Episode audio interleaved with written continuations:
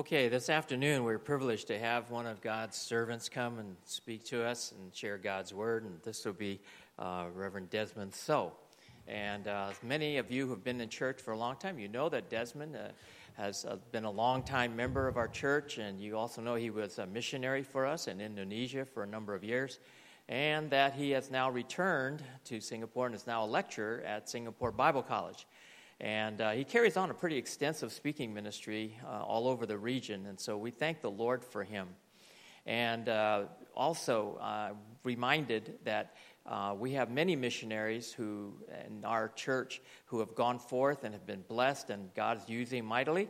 One of those was Zeping and Heidi.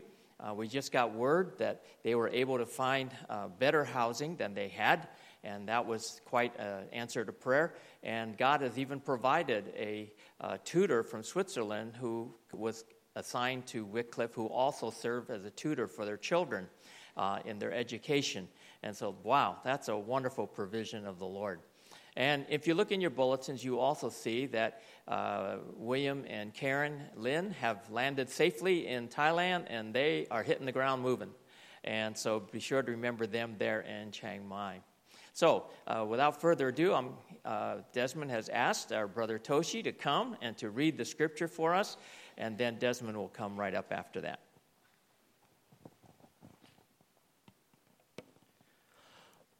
Good afternoon. Let's turn our Bibles to Luke chapter 20, verse 9 to 19. Luke chapter 20, verse 9. And he began to tell the people this parable. A man planted a vineyard and let it out to tenants and went into another country for a long while. When the time came, he sent a servant to the tenants so that they would give him some of the fruit of the vineyard. But the tenants beat him and sent him away empty-handed. And he sent another servant, but they also beat and treated him shamefully and sent him away empty-handed. And he sent yet a third.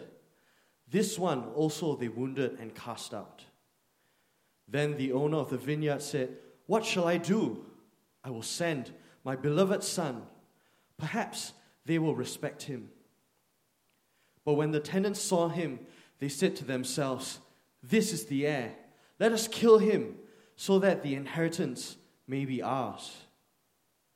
And they threw him out of the vineyard and killed him.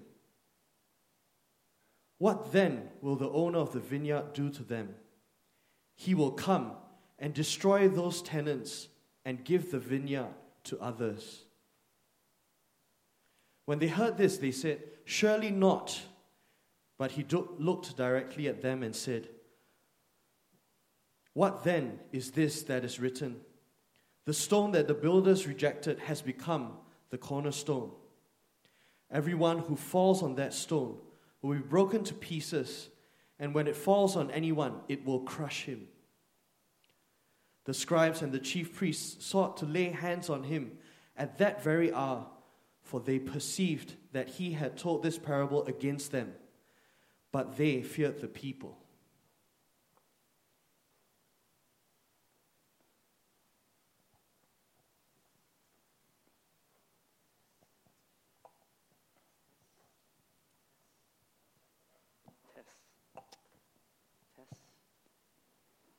Test. Can you hear me? Oh, good. And there was sound.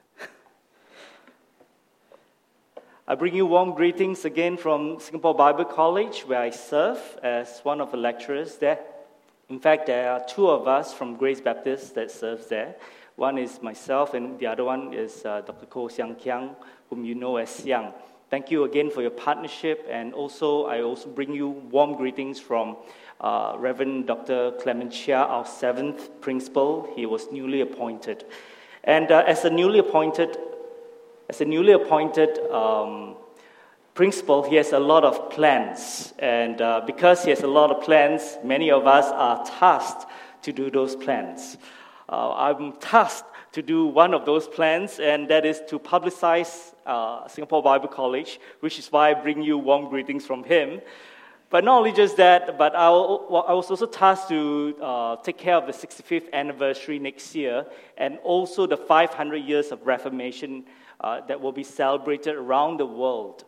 And those two events are huge events, and we are trying our best. My team and I are trying our best to put together not only just the 65 years of history of Singapore Bible College, but also 500 years of Reformation history. Now, if you are tasked to tell a story, if you are asked to do something like that, and what we call it in Indonesian, to connect them together, bergaul, to connect them together, what would you do? I mean, there are so many people in the Reformation, there are so many big names in the history of Singapore Bible College, including one of our Pastor Emeritus, Dr. Ian Polson himself, who's the founding dean of the School of Theology English. There's so many people who have contributed to the school as well as to the Reformation. So who do we begin to start to discuss, to introduce, and to put together as a complete story of the Reformation as well as Singapore Bible College's history? So those are the challenges I face, apart from grading papers and teaching students, and some of them may be here today, I do not know. But nevertheless, I am glad that I was tasked to do so, because I was also tasked by our pastor to preach today on the story of Jesus in the New Testament. Now, if you are me, and we study the Word of God every day, Jesus Christ is really the center and the circumference, the length and the breadth, the heights, the depths of everything that we do in the Bible. All 66 books of the Bible talks about Jesus Christ or alludes to Jesus Christ. And some of the books, which never even mention his names, points to him. And I believe last week, someone would have, I think it was Kim Meng, who would have preached on Jesus Christ in the Old Testament. And today I'm assigned Jesus Christ as the New Testament. And I ask myself this question: how am I going to introduce someone properly, especially the King of Kings and the Lord of Lords? How am I going to introduce my Jesus properly and his story properly? So usually when you think about introducing people, you think about introducing them, for example, the title, right? He's Mr., Miss, something, his professor of this, his reverend, his doctor this. And then you give the name of the person, right? My name is Desmond Sow, my lovely wife there is Wendy. And so you introduce names. Then you follow that with the person's position.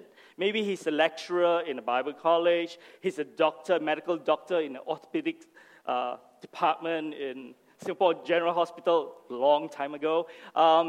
Or perhaps, you say that, oh, he's a missionary, he's a pastor, he's a servant of the Lord. And then, of course, you tell the person a little bit about the background. But how do you really introduce Jesus properly? How do you really introduce Jesus properly? And this is where I struggled with this when I was given this title, quite honestly. And I asked myself, how do I really introduce Jesus? And I searched through Scripture. There's so many passages. I could have gone all the way back all the way to the end to Revelation and talk about Jesus saying that he's going to come back.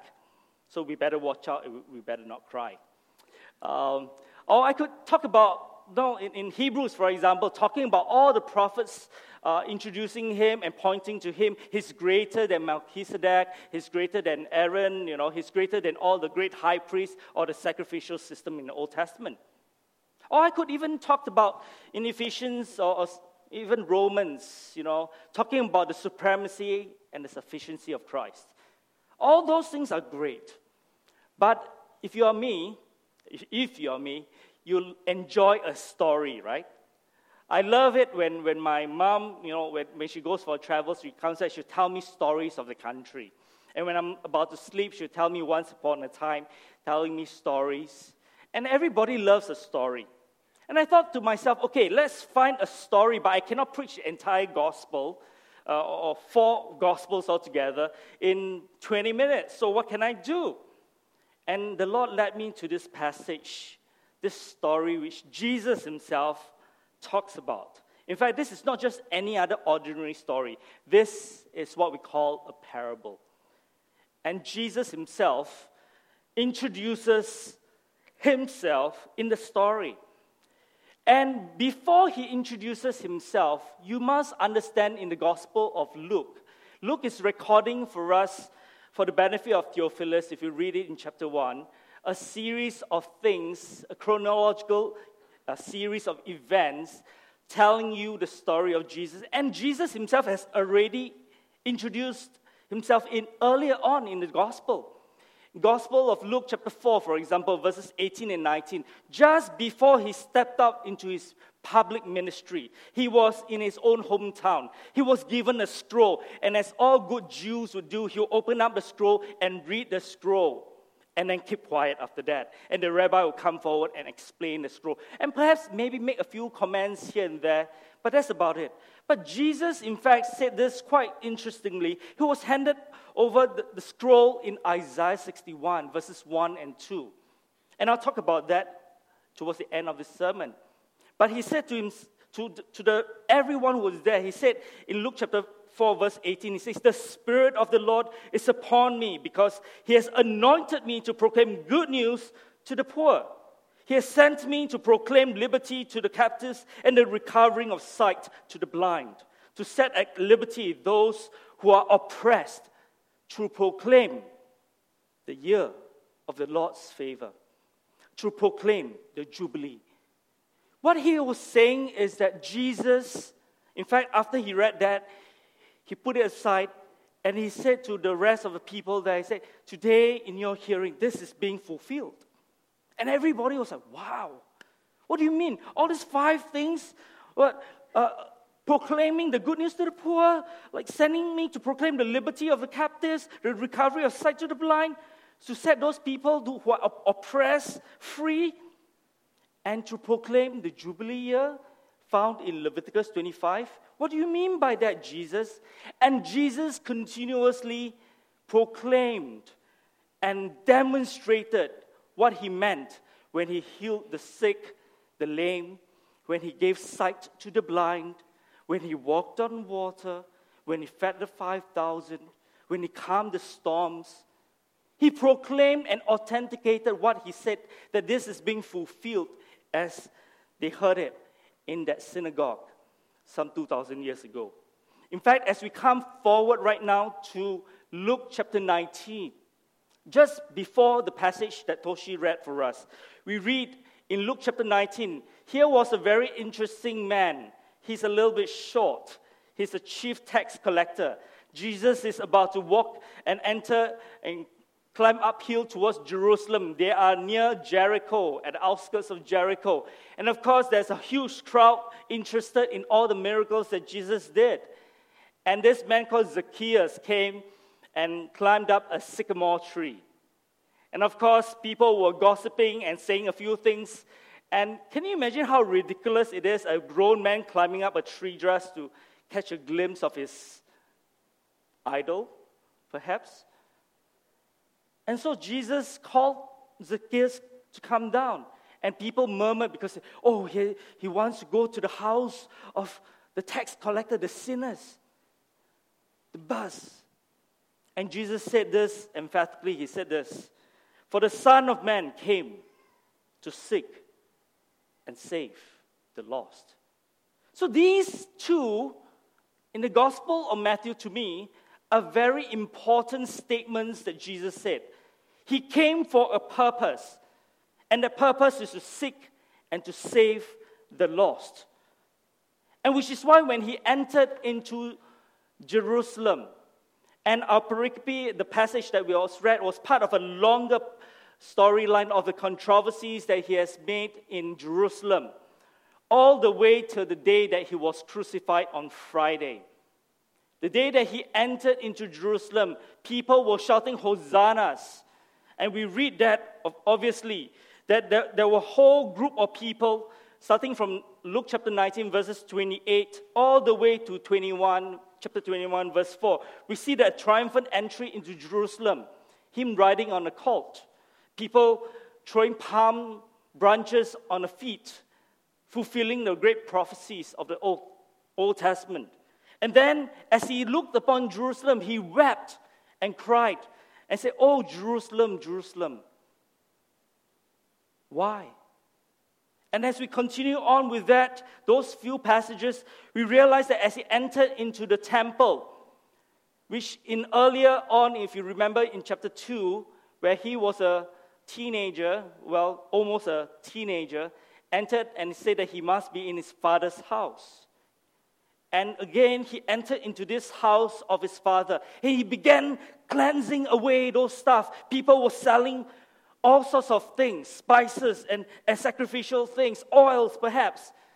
And he threw that all away, and he created a whole big hoo-ha out of that. And the religious leaders, we read, were really upset with him and questioned him, by what authority do you do all these things? And this is where we come to chapter 20, verses 1 to 8, just before the passage that the story of Jesus was being mentioned. And we read in chapter 20, verses 1 to 8, the Pharisees were angry with him because here is a young upstart who had no theological training, never been to SBC. He probably didn't look as good as the lecturers there. And he said, "By what authority do you do all these things?" And so instead of answering these Pharisees, Jesus reminded them that his authority does not come from them, the religious systems of those days. And so he asked back a question. He asked them, "I will also," verse 3, he says, he answered, "I will also ask you a question. Now tell me, was the baptism of John from heaven or from man?" And this is where the Pharisees were caught in a bind. Because if they were to say from heaven, then why did they persecute him? But if they were to say from man, they knew that the crowd were crazy and they were loving John the Baptist so much that that would almost be a heresy by itself. So they said they didn't know. And so Jesus didn't answer them. And he continued on by saying this story, this once upon a time story. And he tells them this parable. And this is a story that is within a story. Why do I say that? As you know, all stories must have certain parts to make it a story. Most Hollywood movie directors would know how to craft a proper movie because those are the necessary ingredients to make it look good. There will be always actors. That means there are characters within that story and their points of view. POV is the point of view where they are seeing from. Of course, there are actions as well, the plot line, and of course, leading up to a climax. And finally, of course, there is the answer, which is the resolution to the story after the climax, the resolution or the denouement. So these are the necessary ingredients of a story. And Jesus used a very conventional way to proclaim his own story. And he tells these people a very interesting story about a vineyard and an owner and servants and tenants and, of course, the beloved son of the owner of the vineyard. Now, you may be asking yourself, who are these actors in this story, which was read for us by Toshi? Well, the owner himself is quite straightforward. It's God himself. And the vineyard refers to Israel. And the tenants are the religious leaders, the servants, the prophets, and the beloved son. Jesus was really emphatically referring to himself. Now, depending on how you cut it, depending on how you look at it, the three gospels, what we call the synoptic gospels, Matthew, Mark, and Luke, there are about 60 parables altogether. And this parable really is repeated in elsewhere. For example, it's also repeated in Matthew chapter 21, verses 33 to 44. And it's also repeated in Mark chapter 12, verses 1 to 11. But of all the three parables, Luke offers us a unique glimpse into what Jesus says about who he is. Now, I want to take a step back and ask yourself this question. Why is it important for us to know who Jesus is? Most of us know the gospel story, I assume here. So what's so new or so wonderful about this story? Well, from this particular parable, which is the most emphatic of all the parables, of the 60 over parables that we have, this is the only one that is almost like an allegory. What is an allegory, you may be asking yourself? Well, an allegory is something, it's a literary device that talks about something. It's a personification of someone or character attribute. So, for example, Pilgrim's Progress. The pilgrim himself is who?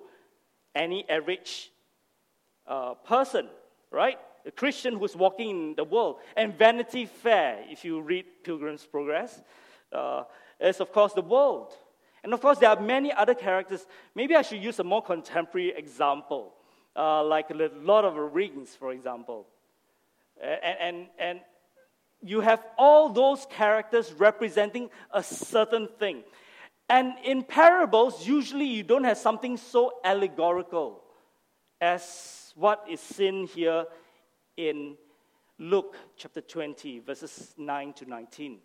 In fact, this is the only one that is so directly addressing the story of Jesus that it became offensive to the hearers, especially the hearers who understood what he meant. Allow me a little bit of digression here. I wanted to really tell this parable in a different way. I tried it in a different way, and it failed miserably. And so I decided to stick closer to the text rather than to present it in a different way so that you can feel the rhetorical effect. It is as if though I tell you a story, and right now, as I tell you the story, lo and behold, you found out that actually I'm referring to each and every one of you here, seated here. No names, no mention of anything, but I'm talking about you. How would you have felt if you had listened to that story? You'd be uncomfortable, wouldn't you? You'll be asking yourself, what is he going to say next? Is he going to tell me all the dirty laundry? Is he going to tell all the gossips and tell everything to everyone? That was the problem in this text that we read today. The problem is that Jesus had a story. He had actors within it. Those actors refer to real people, and in fact, it referred to what is about to come. Now, you must also understand that during this time, this is near the period of the Passover. If you read further, a few more chapters down the road, you realize that Jesus would have been captured exactly the same way that is mentioned in this story. But I'm moving ahead myself. Let's look at the action of this good story, the plot itself. What does it tell you about the plot? Well, as in all good plots, there's always a background, there's always conflicts, and of course there's rising action, and there's a climax. Let me analyze the story, the action for you a little bit more. The background is this. A man planted a vineyard and let it out to tenants and went into another country for a long time. Now, this imagery of a vineyard and an owner living his own vineyard has been prevalent in the Old Testament already. You read it a lot of times. Perhaps you would have known that this passage perhaps refers to Isaiah chapter 5, verses 1 to 7, or even Psalm 80, verses 8 to 13, or even Jeremiah 2:21, or Ezekiel 9:10. And of course, we read that in Hosea chapter 10, verse 1. All these refers to a man or God planting his own vineyard, plucking out Israel and putting Israel into a land. And Israel is his vineyard. And they are to be fruitful and to multiply. They are to proclaim his excellencies. They are to live a radically set-apart life that will really attract people, especially those people in the land that they conquer, to turn and say, who in the world are you? Why are you so different from the rest of the world? And this is what the responsibilities of the Israelites and the Jews in Jesus' days are supposed to do. And so the background tells us that this man, referring to God, planted this vineyard, which is Israel, and left it and allowed tenants to take care of it. The tenants we already know are the religious leaders who knew the law, the Torah. And they are to properly teach them the Torah. But they did, unfortunately. They taught the Torah so well that they added 613 more laws of their own. Like, for example, you're not allowed to do this. You know, you're supposed to leave your handkerchief somewhere if you were to walk 100 paces away because that is breaking the Sabbath. They had to reinvent more and more laws in order to cover up the inadequacies. It became a religious system rather than a relationship. That was the problem. And so that was the background here. But at the same time, the story continues on, and there is a conflict. And what is the conflict? The conflict is this: when the time came, the harvest time, there was a time of accountability. He referring to the landowner, sent a servant. And when he sent the servant, we realized that the people in those days did not want to give the servant what was due to the owner. Let me read for you in verse 10. It says, when the time came, he sent a servant to the tenants so that they would give him some of the fruit of the vineyard. But the tenants beat him and sent him away empty-handed. Oops. We have a problem. And what is the problem? They refused to give anything to this servant. Now, by this stage, I'll be doing this. I'll be taking my water bottle. I'll be drinking so that I won't be too thirsty. And I will be fuming mad, wouldn't I?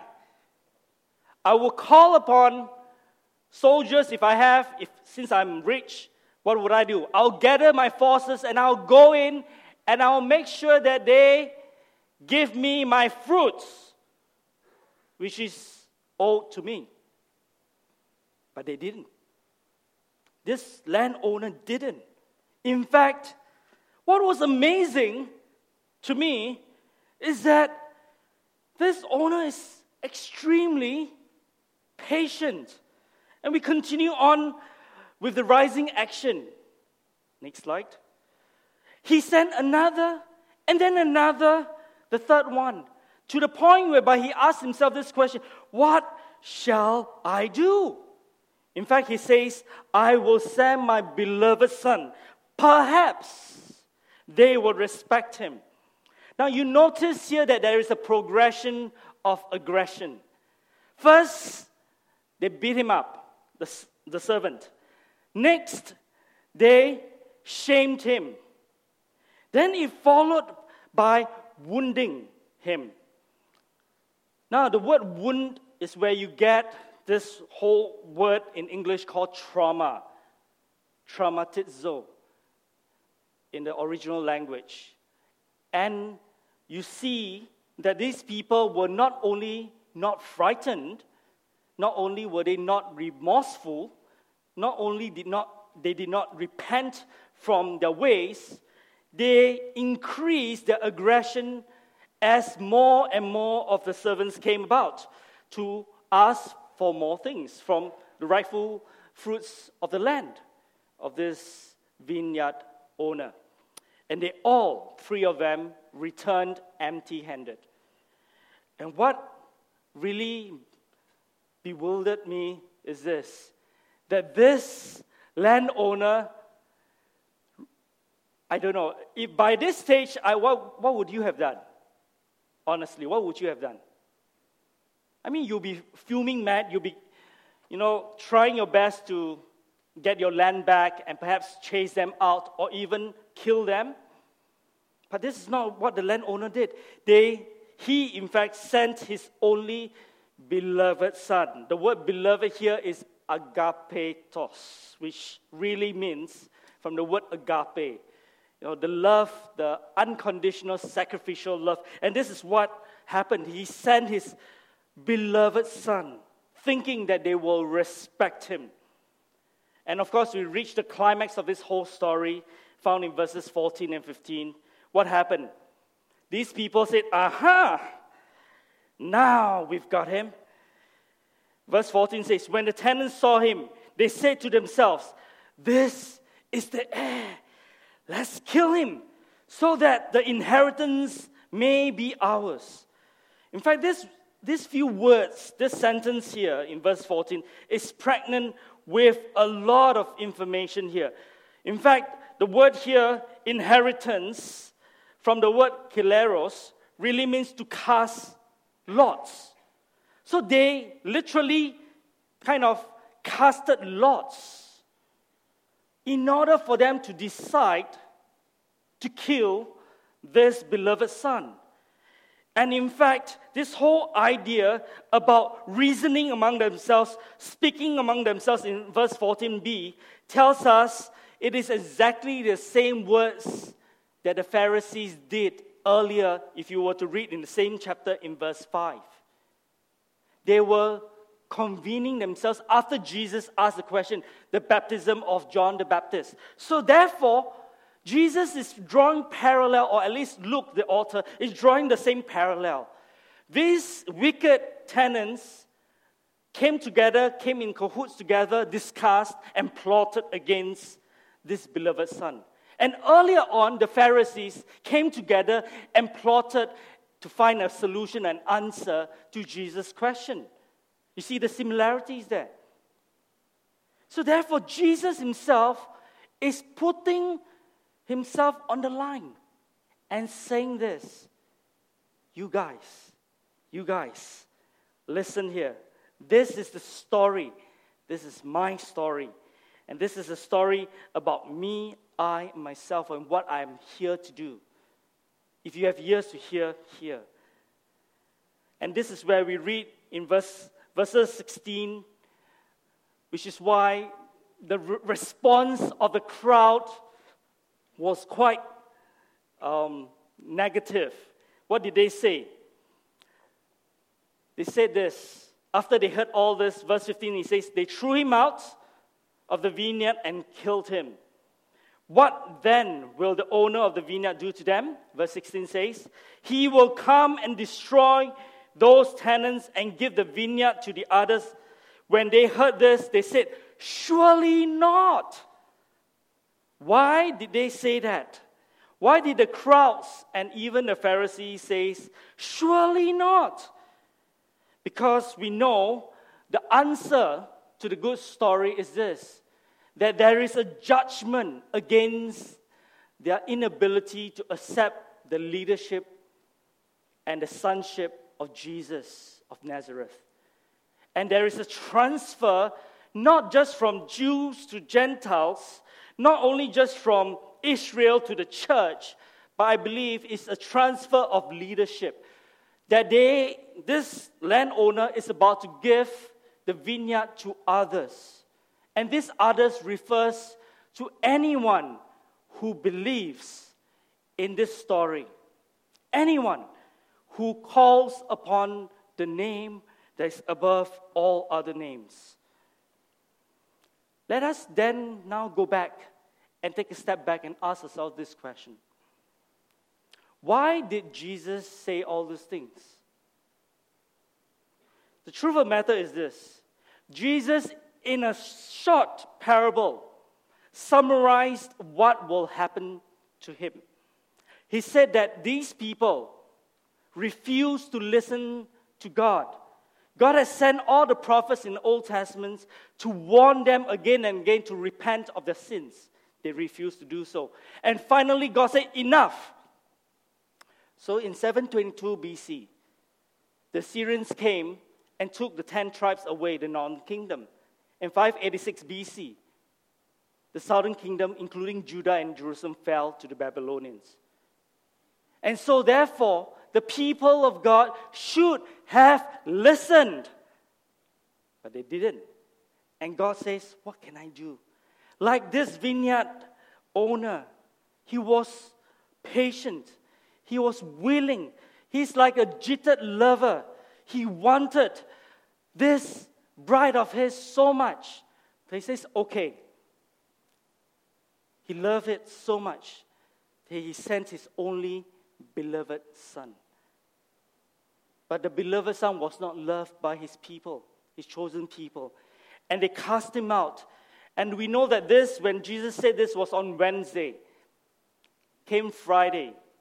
He hung on the cross. Exactly what he would have predicted here in this parable. They pushed him out of the city gates, hung him on the cross together with two robbers, two criminals, and he died the most ignoble death, even death on the cross. What would you have done if you're Jesus? What should you have done? Remember, let's go back to the earlier verse. Next slide, please. What is Jesus' heartbeat? If you remember earlier in Luke chapter 4, verses 18 and 19, Jesus read this scroll to announce his inaugural kingship to Israel and to the rest of the world. But you know something? He was reading from Isaiah chapter 61, verses 1 to 2, but he didn't complete the rest of the scroll. If you turn your Bibles to Isaiah 61, verses 1 to 2, and in fact, let me encourage you to read verse 3 as well. What do you get?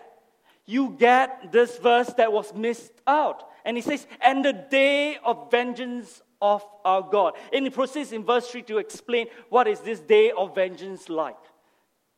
Why did Jesus withhold? Why did he withhold this last part, which is so important? It is because he's buying time, like the Father. He's giving a chance. He's giving a chance for this gospel to be proclaimed to the rest of the nations. And as in Matthew chapter 24, it says, then the end will come. So there is still time. There is still time for this story to be proclaimed to the rest of the world. Now, did Israel follow after the heartbeat of Jesus? Did they fulfill those years of the Lord's favor, the Jubilee year, to do justice, to act fairly, to care for the aged, the poor, the widows, the fatherless? Did they do so? No, they didn't. In fact, we hear that they go into a different drumbeat. And let me just give you a few summary indictment of them, right? Indictment of them. They say here in Psalm 78, verses 10 to 11, it says, they did not keep God's covenant, but refused to walk according to his law. They forgot his works and the wonders that he has shown them. In those days, there were no king.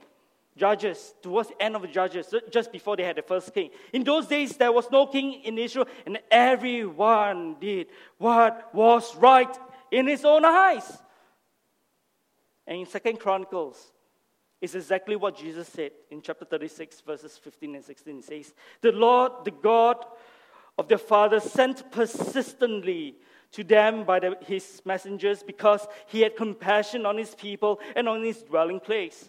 But they kept mocking the messengers of God, despising his words and scoffing at his prophets until the wrath of God, of the Lord, rose against his people until there was no remedy. My dear friends, for you and I, we are still in the story, do you know that, of Jesus? The story is this. Until he declares the second part of Isaiah 61 verse 2b, we still have time. And the story for you and I here today is to proclaim this good news that Jesus Christ is the Son of God, that he came to seek and save the lost, that as we live out our lives according to what he has said in Luke chapter 4, verses 18 and 19, to reach out to the poor, to release the captives, to help the underprivileged, underbellies of the society, then we declare the year of the Lord's favor, and until he comes again. Because why? How can he come again? Because he did not just die on the cross. He wasn't just buried according to Scripture, but he rose again on the third day. And he says that he's going to come back one day. And when he comes back, there won't be another second chance for anyone. That, my dear friends, is the story of Jesus of Nazareth. That, my dear friends, is the story of Jesus in the New Testament. That, my dear friends, is the hope that you and I have when we face the world that is spinning out of control. Some of you knew that I had vertigo, very bad vertigo, just last 2 days. That is the time when the doctors look at your results of your test and say that we need to go for further tests. That is why when in the middle of night, you look out of your window waiting for your teenage daughters to come back, who said to you that she's doing her studies with her friends when you knew that she's somewhere else in Orchard Road or who knows where. That's why you know that even though your marriage fails, the lover of your soul never fails. That is why. That is why we continue on in this journey, this story, to tell the world that my Savior lives, that in Christ alone, the cornerstone. And which is why in this last part, Jesus warned them that the stone that the builders rejected has become the cornerstone. The stone that the Jews rejected has become the cornerstone. This is, in fact, a refrain of a Jewish phrase that says, if the rock falls on a pot, alas. But if the pot falls on the rock, alas. My ama used to tell me this, you know, jiu tao, ka diu tao, jin cham. You know, tao ka diu jiu tao, bun si jin cham. What it means is a stone hit the head, very terrible things will happen to you. And if your head hit the stone, also terrible things will happen to you. In the same way, let us not be crushed by the judgment of Jesus if we call upon his name as our Lord and as our Savior. And which is why in verse 19, we end off by saying this, the scribe and the chief priest sought to lay hands on him at that very hour. Why? For they perceived that he had told them this parable against them. What is our heartbeat today? And what is the drumbeat? Next slide, please. For you and I, we are, as what Peter says, a royal priesthood, a holy nation. We are the chosen race. As this was passed on to another, as the leadership of God's kingdom has been passed on to another, we are to proclaim the excellencies of him who has called us out of darkness into his marvelous light. Once we were not a people, but now we are God's people. Once we have not received mercy, but now we have received mercy. My dear friends, Jesus is the author and finisher of our faith. In Christ alone, our cornerstone, there is all that we need from him. My question to you today is, will you allow the cornerstone to build your life, or will you stumble over this cornerstone? So God help us.